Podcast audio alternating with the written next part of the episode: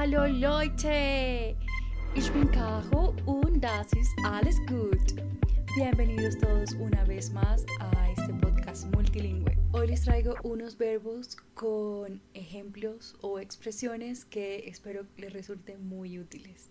Y para eso nos vamos a ir a uno de mis lugares favoritos. Nos vamos a ir a la biblioteca, pero no a cualquier biblioteca, sino a aquella que está rodeada de jardines verdes, con fuentes de agua, con techos en los que puedes subir y caminar a leer un rato. Y si tú te quieres subir a leer un libro, una revista, una enciclopedia, en alemán tú dices Ich lese ein Buch. El verbo es lesen y cuando vas a hablar de ti dices ich lese. En este caso lees un libro. Dices ich lese ein Buch. Ese libro te encantó. ¿Cuál libro? Cien años de soledad. Lo que el viento se llevó. El olvido que seremos. Encontraste esa frase que te habla, te gusta, la escribes. Entonces tú dices ich schreibe.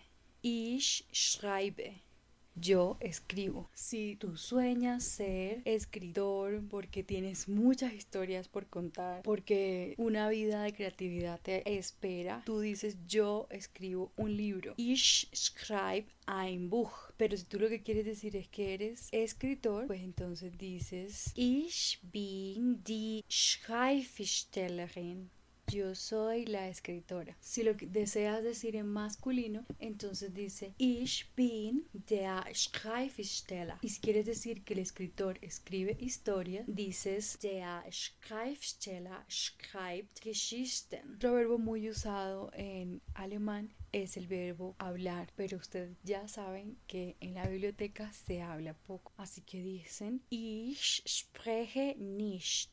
Ich spreche nicht.